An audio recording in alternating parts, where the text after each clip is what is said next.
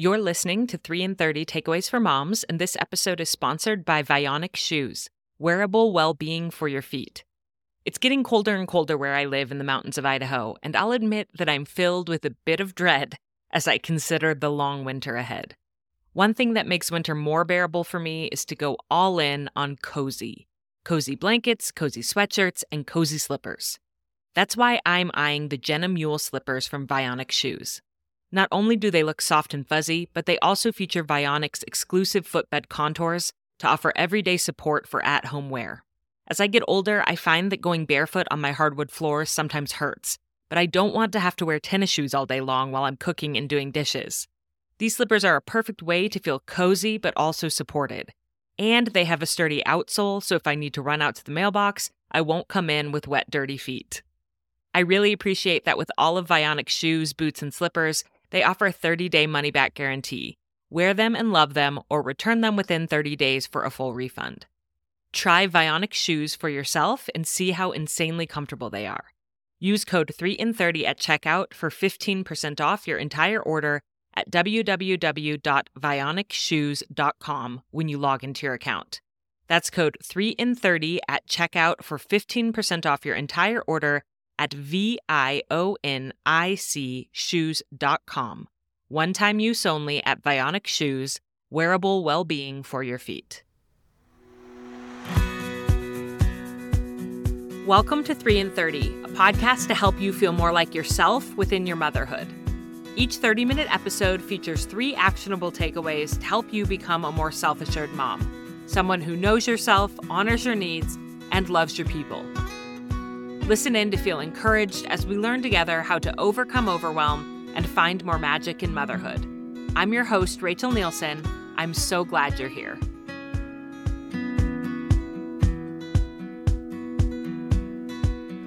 We all want to raise kids with healthy self image and body image, but that feels so much easier said than done. How do we teach them the value of health and caring for their bodies without encouraging an obsession with health or with their bodies? How do we teach them to trust themselves around food and to love their bodies no matter what size they are when we're raising them in a culture that is obsessed with diets and thinness? To answer these questions and more, today I am re airing an episode that originally aired in 2021 with Zoe Bisbing, a licensed therapist with specialties in eating disorders, body image concerns, and perinatal mental health. Zoe holds a master's of social work from New York University and a certification in family based treatment from the Institute for Child and Adolescent Eating Disorders. She has also completed additional training in CBTE through the Center for Research on Eating Disorders at Oxford, and she's the founder of Body Positive Home, an organization that provides online workshops and guides for parents who want to raise body positive kids but aren't sure where to start. A native New Yorker, Zoe lives in Manhattan with her husband, three children, and two beloved dogs. She says she is perpetually humbled by the challenges of applying parenting philosophies to real life parenting. I know you're going to love my conversation with her, so let's jump in. Zoe, welcome to 3 in 30. Thank you. It's a pleasure to be here.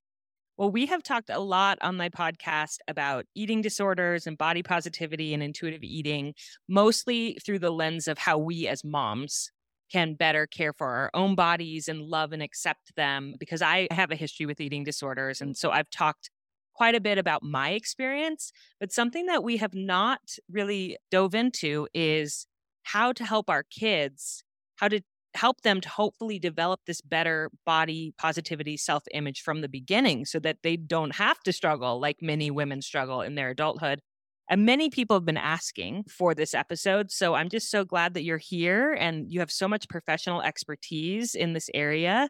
And I'm excited for us to learn from you how to raise kids who are body positive, intuitive eaters, who have a better chance at mm. avoiding kind of the toxic diet culture oh. of our world. So thank you for being here. Yeah, oh I'm I'm glad to hear that there are folks in your community that are wanting this it's always helpful to be reminded that yes, actually, people are interested in that work, not just heal themselves, but prevent the need for healing yes. for the next generation. Yes. And obviously, we can do everything possible, and sometimes our kids will still struggle, even.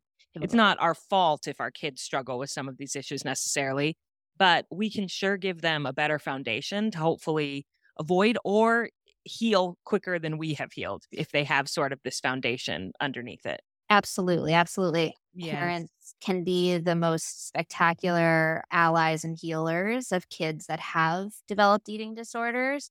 And there's a lot that's out of our control with respect to genetics and social cultural matters and things like that. So I always give that almost as like a disclaimer because sometimes we get into some of the things parents can do to protect and prevent and unintentional blame comes up, right? Yes. Um, you know what yeah. I mean? Yes.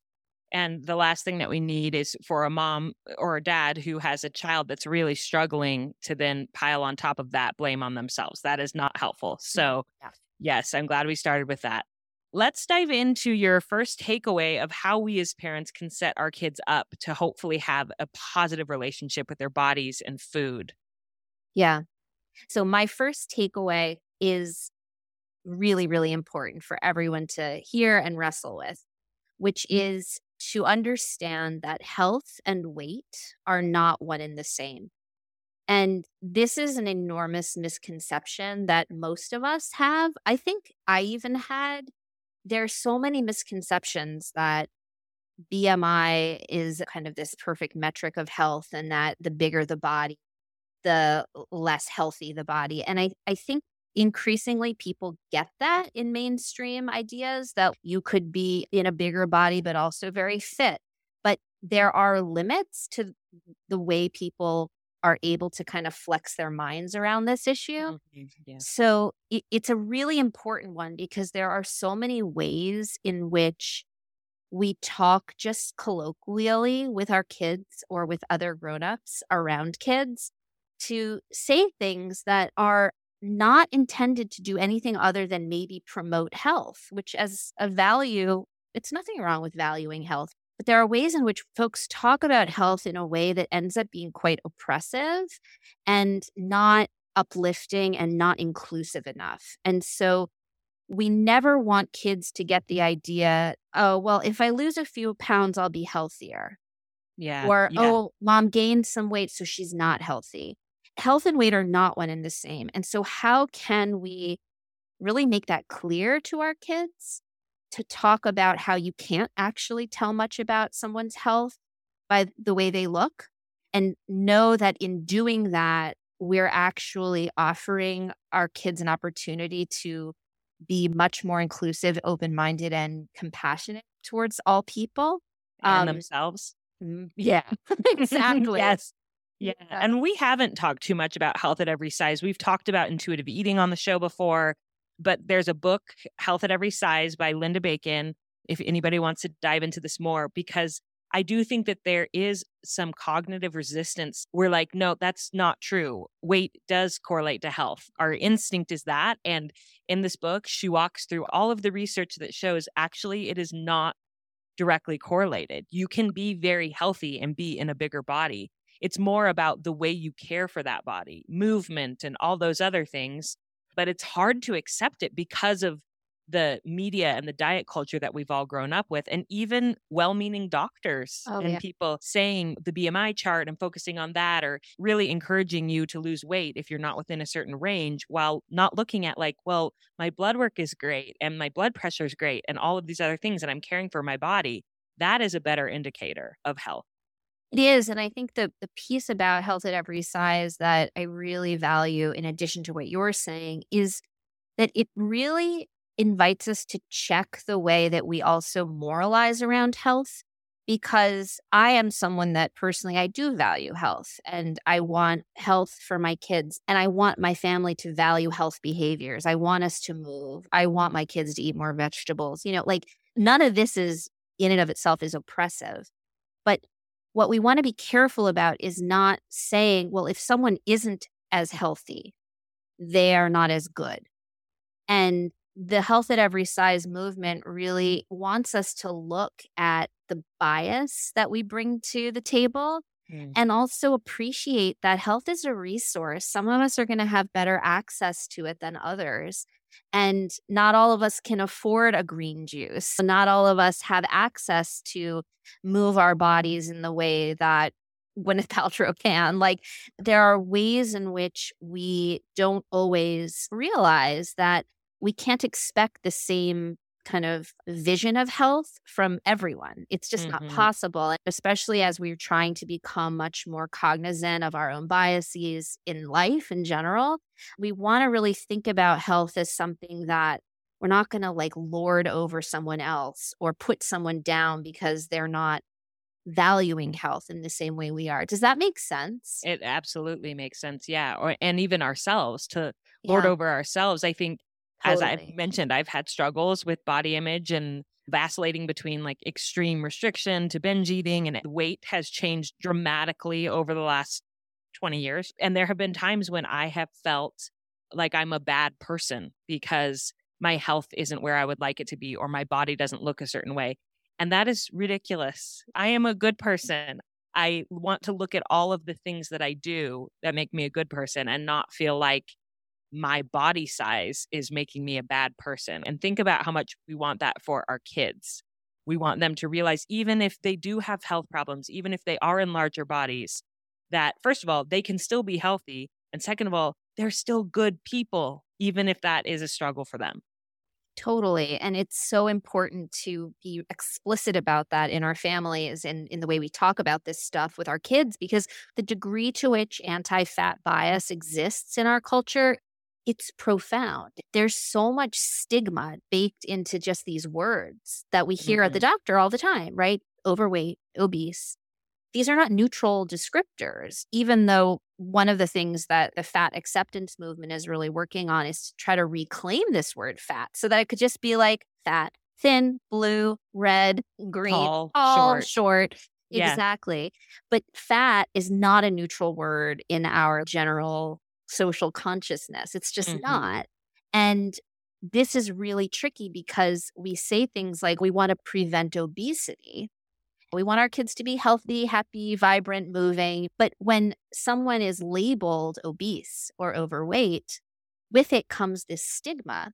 And it makes it hard to then do what you're saying to, to say, wait a minute, I'm a good person, regardless of the size of my body, because these words are so charged.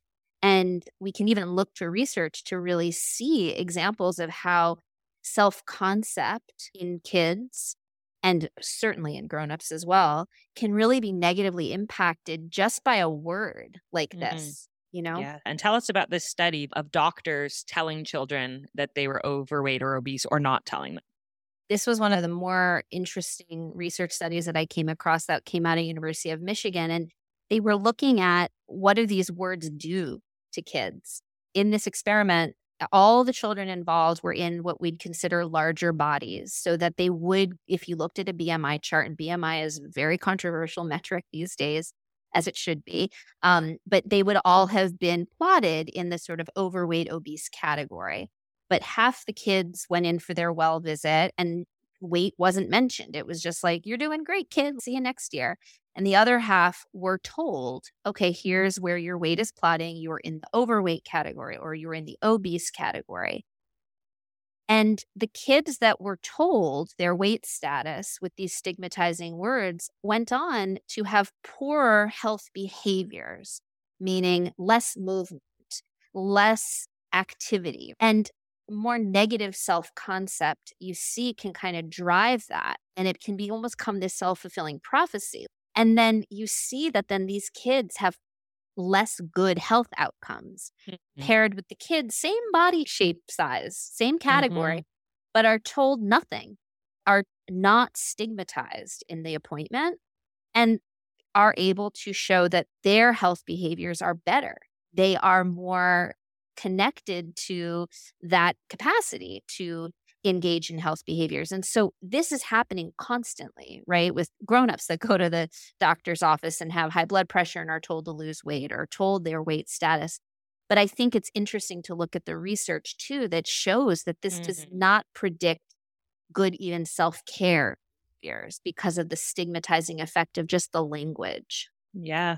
Well, and I think there have been times when I have put off going to the doctor because I didn't want to have this conversation. I, I have a health condition that can be connected, correlated with weight. It's not necessarily caused, but it can be correlated.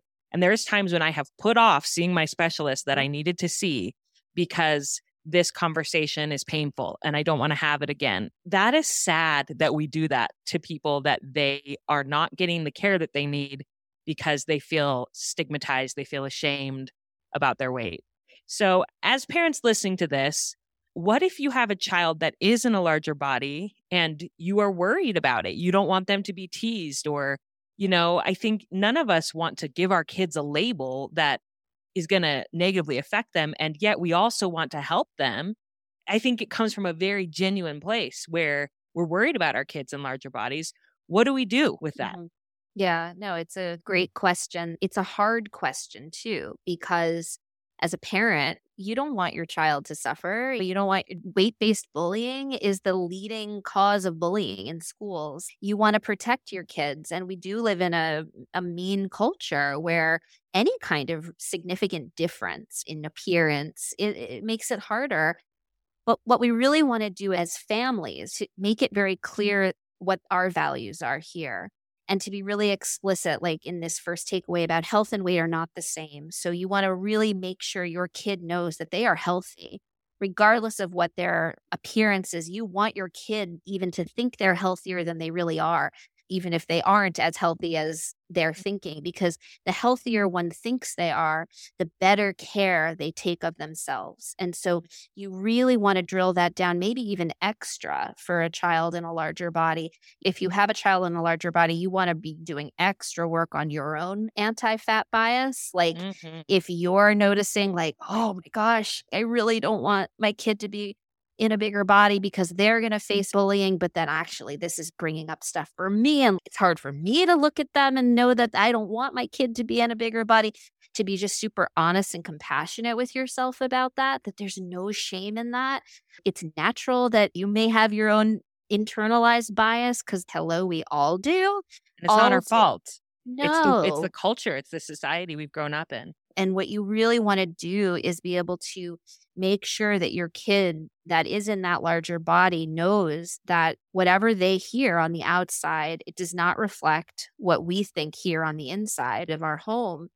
That child, if they are facing bullying, for example, you want to help support them through things like social skills because we want to instill values and knowledge in our kids that you can't rely on trying to change as a means of controlling that negative stuff you're getting on the outside because ultimately and we if we had more time we could get into the weight science right? But kids or grown-ups even right that try to lose weight most of the time it comes back plus more. So it's a counterproductive effort anyway to try to lose weight intentionally and it's a separate kind of can of worms to open up but with kids in particular, we don't want them dieting. We want them moving and moving joyfully and eating freely and enjoying themselves. And we just want to help our kids in larger bodies with extra social support to make sure that they have the skills they need to be themselves in any conditions. And that can be really hard, right?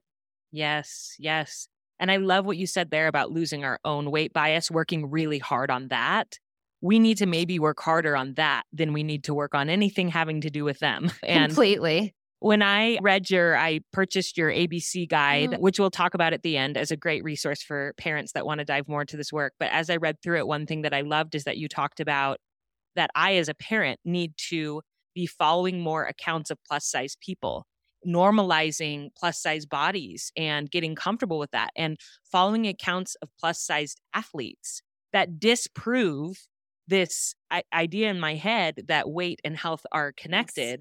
I need to disprove to myself by following these accounts and watching these people in bigger bodies doing amazing things with their bodies and how healthy they are. And so I'm teaching myself, as well as you mentioned in there, point out examples to your kids yes. of people in larger bodies doing amazing things with their bodies and how they are healthy, even though they're in a larger body.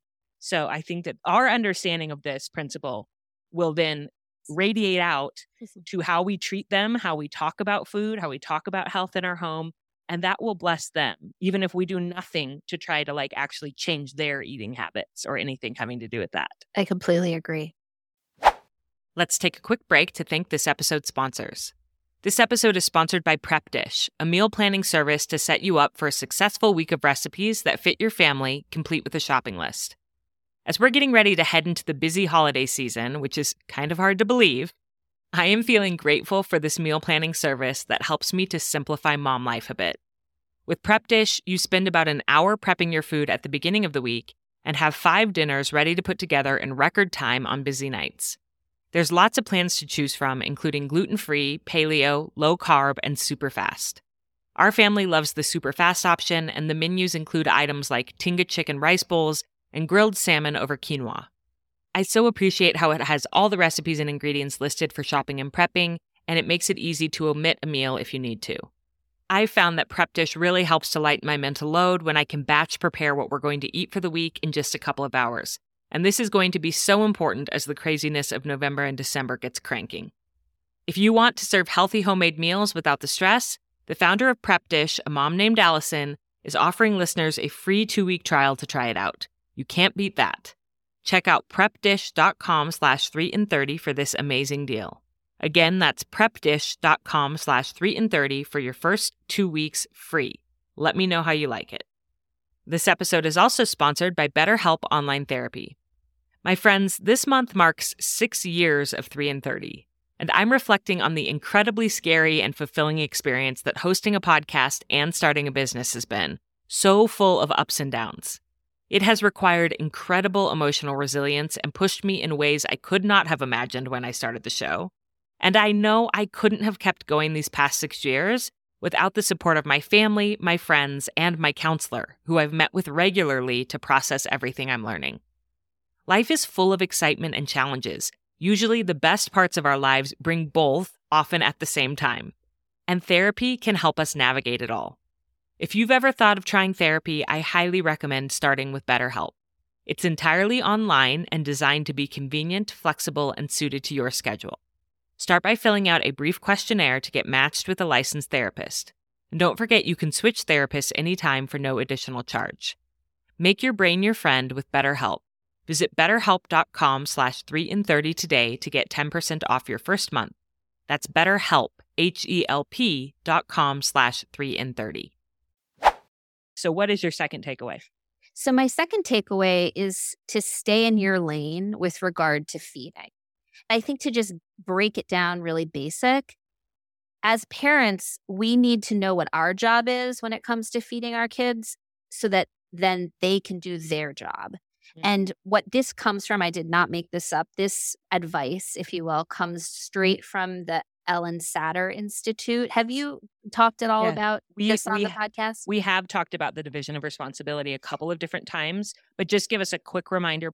Yeah, good. Well, when it comes to feeding, we want to ensure that our kids are really learning from the sort of inside, like the neck down, how to eat competently, meaning eat when they're hungry, stop when they're full, accept a variety of different foods, which, as you know, it, it doesn't happen all at once. It can take a while for kids to kind yeah. of decide on their own that they're going to sniff a piece of lettuce and then eventually accept a salad one day. But the idea is that our kids are going to learn how to be, quote, good eaters in ways that don't always occur to us. We often think of things like, well, eat your peas and then you can have your dessert or finish your plate and then this, or you can't have this if you don't do this. And so, what the division of responsibility says is no, I'm going to give you a really basic guide to follow. The parent is responsible for deciding what's being served, when it's being served, and where. And the kid's responsibility is to decide what of that to eat and whether or not to eat. Mm-hmm. So, and how much of it to eat. How much right? of it, exactly. Yes. What of it, how much of it, whether or not. So that means that your kid may just opt out that meal. Now, disclaimer we're not talking about kids that we're suspecting are really restricting their intake that may benefit from an assessment for like a restrictive eating disorder. We're not talking about that. We're talking really basic. And mm-hmm. so this blueprint is really good because that means, okay, me as the parent, I can decide what I'm putting on the table and when and where I'm choosing the table. And then I'm not getting into a power struggle with my kid about what to eat or how much or saying, okay, you can't have this if you don't have this. I'm letting them tune into their own internal wisdom. And I know you said you've talked about intuitive eating on the podcast before. And this is what intuitive eating opportunity looks like for kids. Not eating, oh, I better finish my plate so X will happen or Y will happen, but rather, hmm, what do I want right and they don't mm. necessarily know they're asking that question, but their bodies are getting this chance to respond internally as opposed to using any kind of rule. And in your outline, you talked about juice in your house. Can you tell us a little bit more about that? Yeah, I think this links to the idea that because we all live in diet culture, we all have our own little rules that we were following once upon a time or stigma people have about processed foods or sugary foods. And for me, I noticed that juice was one of these foods that because I didn't really grow up with it, that I never really brought it into the home. And so my kids weren't getting mm-hmm. experience with juice in a safe, structured way. I wasn't using juice in my division of responsibilities. And so what I noticed was my kids, when they went to birthday parties, would go like wild for juice. So there'd be like juice boxes out, and they weren't just having a juice box. They were like going for two or maybe three, which isn't the end of the world. Like it didn't freak me out, but I noticed.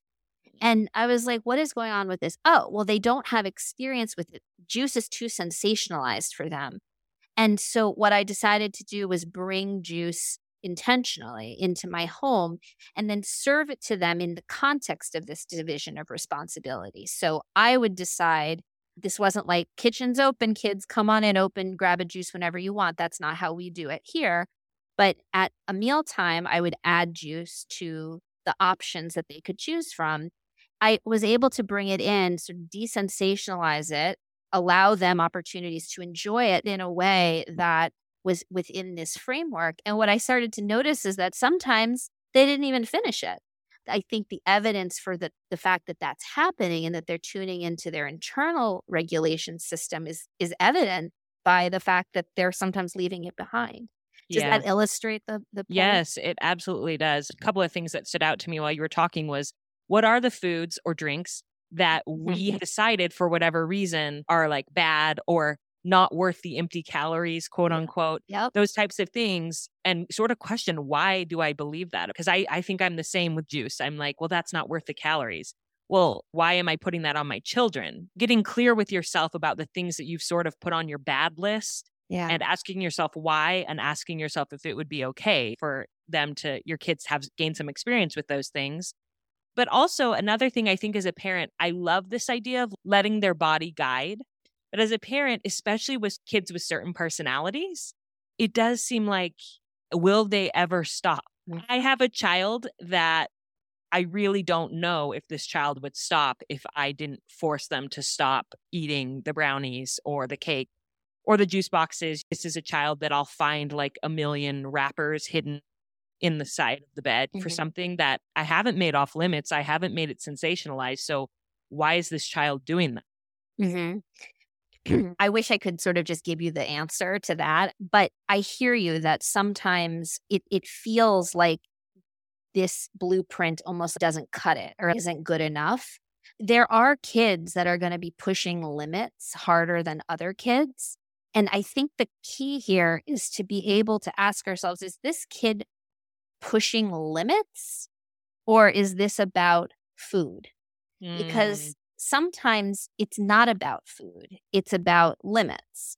And sometimes it is about food and or it's about a kid sort of soothing themselves using food. And if that's the case, it's just good to be aware, right? Because then you might need some supports around that. Food is like a natural way people soothe themselves. It's like nothing wrong with soothing oneself through food. It's just if it's the only strategy or if it causes distress, we need to help them build other coping skills. Completely, completely. And it's funny you mentioned that because I found lollipop wrappers in their rooms and I was like, what? I'm doing everything right. Like, what are these wrappers doing here? I think it's my job to get curious about the hiding. It's your job to get curious about the hiding and try to engage our kids in conversation about it. But I think that we need to also check any anxiety we have about what would happen if they ate a lot of brownies or what would happen if they drank a lot of juice because I want to really think about this as limit setting, not so much food management or sweets management. And I do want to point out that this division of responsibility, it's not like I think parents can be resistant to this and think it doesn't actually work. It's not like this is just one expert who has taught this. This is pretty much universally accepted and taught by all feeding specialists, people yes. who have studied this in depth. So, as much as we as parents might think, no, that can't be true, the research bears this out over and over and mm. over mm-hmm. again. And yes. so, give it a chance. You know, I have talked to a number of different people, eating specialists for this particular child, as well as myself. They all teach this. Yes. So give it a chance and see if it works. And I think what you're saying is a really important reminder to end this takeaway on because it takes time, but to really give it time and again to keep checking your own anxiety because our own worries, oh, this isn't going to work oh they're going to never stop oh they'll, they don't have it in them you know there's something wrong with my kid that they'll never be able to regulate this is as big a problem as the fact that you know yes. that, that that's coming out in into the mix for sure. Yes. And i think that leads well into our last takeaway which i think a, uh, it's not only a takeaway it's a great final thought i feel like for this episode. So tell us about that. Yeah my third takeaway is it's never too early or too late to create a body positive home and i really mean this.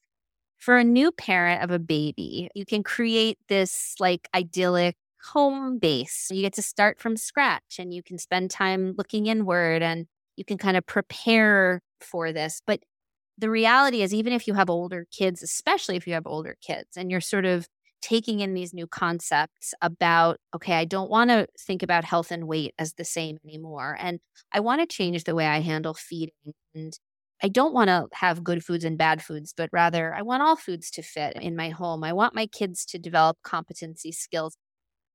The older your kid is, the, the bigger opportunity you have to actually just talk to them about what you're doing. So, mm. for the parent of a really young child or a baby, an infant, this is very much inward focused work, right? Challenging your own biases and thinking about some of the things that research tells us we can do. I think more specifically, you can declare your home a body talk free zone and focus on really valuing people's intrinsic qualities rather than appearance focused ones. And you can really prime yourself and your environment. But as your kids get older, if you start to notice, oh, well, we've been doing that, you can have conversations with them. You can yes. say, we're going to do things differently. Look, we used to have this way of feeding. I'm learning a lot. We're having new rules. This is how we're doing feeding now. Or look, I'm noticing that I have a lot of anti fat bias and I'm challenging that. I want you to know about that. I'm curious, do you? You can mm-hmm. you can really get into this. What's the kind of talk like at school and as our family, this is something that we really want to value because we want to think about all human beings and we want to lift people up and really kind of lean into almost a social justice value that you might adopt as a family or integrate this into, there's so much opportunity, no matter how old your child is, to do this work with them and for them. Yes. That is so hopeful and so important. I'm so glad we're ending on that note that parents walk away and realize you didn't mess your kids up. It's not too late. You can always start together to create a more body positive home. And you have some great resources that people can start with. So, why don't you tell us about where they can get more of your work? Yeah. So I think that you were kind to mention that you had purchased the ABC guide to body positive parenting, which really is an A to Z guide that gives tons of resources and little things you can do to help your children fully bloom. And you can find that on the website fullbloomproject.com slash ABC guide. We do have a podcast that serves mostly a resource to go and get some of the questions that we pose in the ABC guide fleshed out in like an audio form. Mm-hmm. But I mm-hmm. do think that if there's one resource I'd love for folks to know about, it's that ABC guide available on our website. Okay, great. Yeah. And each page is a letter of the alphabet with a different principle of this work. It's so well done. And I will link that and your podcast in the show notes. And thank you so much for your time today and your expertise that you brought to 3 in 30. Oh, it's such a treat to be here. I'm so grateful Zoe joined us today to shine a light on the power we have as parents to create a body positive home and to undo the beliefs and practices that we may have gained from growing up in a society steeped in diet culture and anti fat bias. To recap, the three takeaways are first, health and weight are not one and the same. It's perfectly fine to value health as a family, but we need to teach our kids that you can't tell how healthy someone is by looking at them. Many people in larger bodies are very healthy, and it's important to point out examples of that to our kids and to ourselves to challenge our biases. I also really appreciated Zoe's point that health should never be used to judge, oppress, or determine the value of an individual because health is a resource and some of us have better access to it than others. Second, stay in your lane with regard to feeding. Body positive parents strive to take the morality out of food and believe that all foods, candy and carrots alike, can fit into a healthy diet. We can empower our children through encouraging joyful movement and supporting their capacity to self regulate their dietary intake. Remember Ellyn Satter's division of responsibility. Parents are in charge of when, where, and what food is served, but kids are in charge of whether or not they eat and how much they eat. And third, and possibly most importantly, it's never too early or too late to create a body positive home. For parents of kids of all ages, your work is really to focus on looking inward at your own relationship with food, your body, and diet culture. You have an opportunity to think about your own biases, particularly your anti fat bias, and to start challenging some of those. The more you can work on this yourself, the more protective your home environment will be for your kids. And don't be afraid to talk to them, especially your older kids, about this work that you're doing within yourself and telling them that you want to change the way you've done things in the past to be more body positive. I wanted to make sure that you know that since this episode originally aired, Zoe has added a new offering via her website, and I think it is so incredibly cool and unique. It's called the Body Image Studio, where you can sign up to work with a body image trainer who will help you to develop more neutral eyes for your body. This would be perfect if you tend to see yourself or your body very critically and don't know where to start to change that. All of the listed body image trainers are licensed mental health professionals, and they offer a free consultation call to learn more. So I will include that link and info in the show notes.